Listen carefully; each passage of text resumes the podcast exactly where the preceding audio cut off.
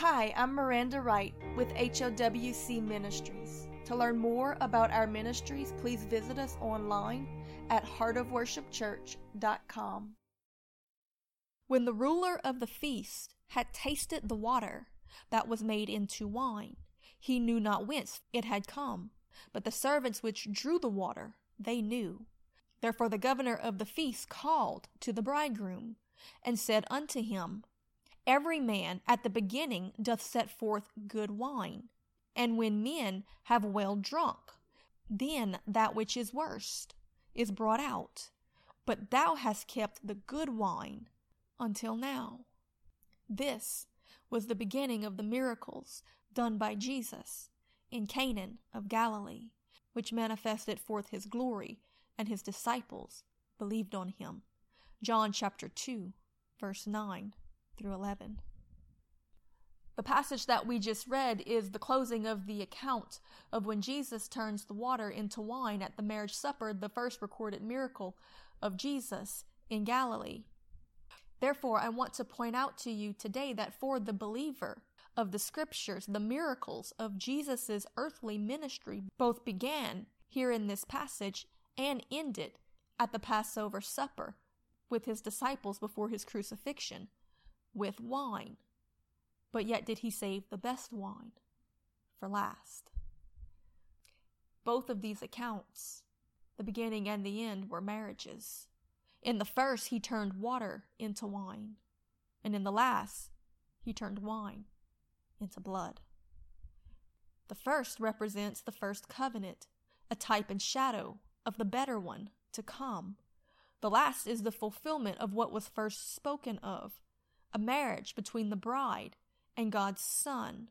The two become one, and he becomes their covering, their spiritual husband. We read of this in Matthew chapter 26, verse 27, where it says, And he took the cup and gave thanks and gave it unto them, saying, Drink ye of it, for this is my blood of the New Testament, which I shed for many for the remission of their sins. You see, my friend, there was a custom in the time of Jesus that when a bridegroom would become espoused to his bride, there would be a supper in her father's house, and there would be a cup shared between them. And when they both drank of it, it was the sealing of the commitment or the covenant between them. Therefore, when the disciples representing the church drank of that cup of communion that night with Jesus, they were coming into agreement to be the bride of Christ. Him then being their spiritual husband was able to cover them, to take their punishment, to stand and pay the penalty with his very life because God says that that is the purpose of a husband to protect and cover his wife. In that moment, did Jesus do what Adam did not in the garden? When Eve sinned, he blamed her for it, but in Gethsemane, when we sinned, Jesus took the blame for it. Yet while the marriage process has begun on that night 2,000 years ago, at that Passover supper in that upper room, it has not fully been completed. Because that once the engagement or agreement was accepted, did he leave to go and prepare a place for us to come and dwell with him forever under his father's covering. You see, the tradition of the time was once they were engaged, then the bridegroom would leave the bride. There would be a season for her preparation, her purification, for her to become ready to receive him and forever be with him. In that time period, he would go to prepare a place for them in his father's house. He would build on to the house a new dwelling for them. So did Jesus leave to do this, and he will come back again with New Jerusalem and call his bride to the marriage supper of the Lamb where we will forever be with him. If you have stayed faithful, if you have stayed committed, if you have continued to wait for him with anticipation, if you have made yourself ready, if you have gone through the purification. In fact, it tells us in the book of Revelations that when Jesus returns, he will return for a pure and spotless bride, saying that the bride that is received of him on that day will have purified themselves, making themselves white. Now we understand that it is by the blood of Jesus that we are able to do this, but it is of our free will that we choose what he has made available to us. We have to turn away the other lovers. We have to pursue the process of sanctification. We have to humble ourselves every day. We have to choose to obey. We have to say no. When the enemy of our soul comes to tempt us to commit spiritual adultery and walk away from faithfulness to our husband, the Antichrist himself will do this with all certainty. He will demand that those who follow him renounce Christ and receive a mark of allegiance, the mark of the beast, and it will give you all manner of peace and security, financial ability to be part of a system that is set apart from God's holiness. My friend, don't fall for it. Keep waiting for Jesus. Because at the end of this dispensation, there will be a wrath poured out upon all the nations. And the only way of escape from it is those who are covered by their spiritual husband, because the cup that Jesus drank that day for us was the cup of wrath. He's already paid the price for our sins if we stay obedient and loyal to Him, if we maintain our faith in everything that He spoke to us. And part of what He spoke to us was to abstain from these things that the enemy will bring upon the children of disobedience. It is a lack of faith in what Jesus had to say to participate or put our trust in the things of the land and the Antichrist system. These are hard sayings, but they are in the scripture. Because on that final day, when the wrath of God is poured out upon the nations, there will be one safe place. That place that Jesus went to prepare for us, his bride, and he will call us in to the marriage supper of the Lamb, in that house prepared by him, New Jerusalem. For it is surely coming but only for those who take the marriage covenant serious. Because when it does, it will come with one more cup. This other cup is not for us who believe, but for those who refused to receive the one that Jesus was offering the cup of communion and marriage. It is this other cup that will contain the wine of the wrath of God, which will pour out at the same time that the bride is taken in to the protection of the place that her husband has provided for them. My friend, make sure that you are found faithful and waiting for him when this happens, because this cup of wine is not one of celebration. It's the one that Jesus drank for us in the Garden of Gethsemane on that fateful day Yet is it still waiting for the wicked and unbelieving who have rejected him as their husband, the ones who have not submitted to his teachings, who have not followed his leading, who have not tended to his family.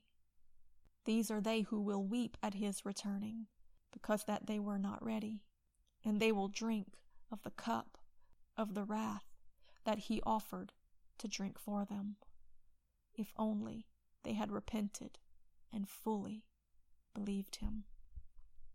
In Matthew chapter 26, verse 39, we read this account of him in the Garden of Gethsemane when it says that he went a little further and fell on his face and prayed, saying, O my Father, if it be possible, let this cup pass from me.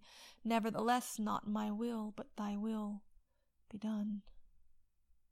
In the book of Revelations, chapter 19, verse 7, it says, Let us be glad and rejoice and give honor to him, for the marriage of the Lamb is come, and his wife hath made herself ready.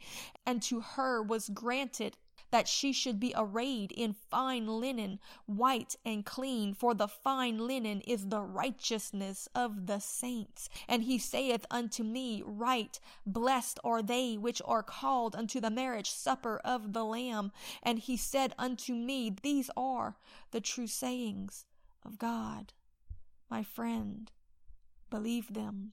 In 1 Thessalonians chapter 5 verse 8 we read this, but let us who are of the day be sober, putting on the breastplate of faith and of love, and for a helmet the hope of salvation. For God hath not appointed us unto wrath, but to obtain salvation from it by our Lord Jesus Christ, who died for us, that whether we wake or sleep, we should live together with him. My friend, it is all recorded in Scripture. Throughout the Bible, from the beginning to the end, from Genesis to Revelations, God has warned of this, and every word that He has ever spoken has proven true to this moment, and everything that is yet to come will be fulfilled in its fullness. My friend, choose to believe it and keep your faith in the message of Jesus, the complete message, not just the parts that are easy and pleasing. In Revelations chapter 14, verse 9, it says this And the angel thrust in his sickle into the earth and gathered the vine of the earth and cast it into the great winepress of the wrath of God. This is coming very quickly upon us. Jumping back to chapter 9, we read this And the third angel followed them, saying with a loud voice, If any man worships the beast and his image, and receives his mark in their forehead or in his hand, the same shall drink of the wine of the wrath of God, which is poured out without mixture into the cup of his indignation, and he shall be tormented with fire and brimstone in the presence of the holy angels and in the presence of the Lamb. My friend, take the word of God serious. These were warnings given directly to us by Jesus. Do not receive the mark mark of the beast. Do not worship his image. Do not choose to be part of his system for financial stability or security. These promises will fail you in the end. They will not save you. He is not a faithful husband. Trust in Jesus. Be covered in his blood, and you'll be gathered by him at his returning and taken to New Jerusalem, that place prepared for you by your spiritual husband. He's already proven that his love is true, that he's willing to even die for you. Trust him. He'll come through when you need him to. His promises are sure. His word is faithful and true. In all of the dispensations of creation, from the beginning of men until his returning, he has never failed us, and he's not about to. Stand fast be faithful to him. Let the things of the world fall away as you make yourself ready for his returning, as a bride does for her husband. Not becoming more lazy or unconcerned, but becoming all the more excited and assured, and all the more ready to walk away from everything to be with him in their new beginning. Because the eighth day is coming.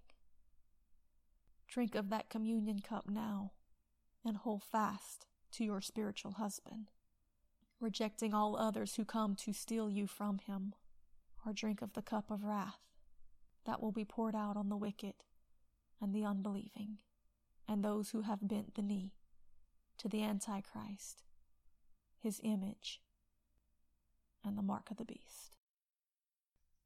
It is amazing thing the way our God and King does things always declaring the end from the beginning. This is no different that even in the beginning of Jesus' earthly ministry, God gives a type and shadow, a prophetic proclamation of its destination. It begins with a wedding, it begins with a cup, it begins with the wine, and in it he shows us that this is where it's all going to end up. In fact, Jesus himself often gave many parables of what the coming of God and the kingdom of heaven would be like. In one of them, he says it is like a man who throws a wedding ceremony for his son, and he invites his servants to attend it, but they all are so busy with their own selfish ambitions that they miss it. So he extends the invitation to everyone. He says, Go out into the highways and the byways and let all know that they can come in. And as men do begin to come in, there is one found among them who is not dressed in wedding apparel. And the master of the wedding says to him, How dare you come in here without a proper wedding garment on? And he is cast out into outer darkness. My friend, According to the book of Revelations, that wedding garment is the righteousness of the saints, that white robe that is given to those who have faith in every word that Jesus had to say. He came in without his garment. He wasn't covered even though he was invited. This is the passage where Jesus tells us that many are called, but few are chosen. Because you see, everyone had an invitation, everyone has an opportunity to come to the marriage supper of the Lamb, but not everyone will get in. Some will be cast into outer darkness because they didn't prepare. They didn't make their garments white. They were not clothed in the righteousness of God. In another parable that Jesus gives us, he talks about ten virgins. Five of them are wise because they keep their lamps trimmed so that they can have light for when the bridegroom comes a shouting. But five are foolish. They let their fire burn out. They let the oil run out. So then, all of a sudden, in the night, when the bridegroom shows up unannounced, they are surprised and they all jump up and they realize, oh no, I don't have the oil. I'm not ready for the wedding ceremony. And there is no time left for them to refill it. The oil always represented the Holy Spirit and the anointing of God, my friend, the King is coming. Our bridegroom will return.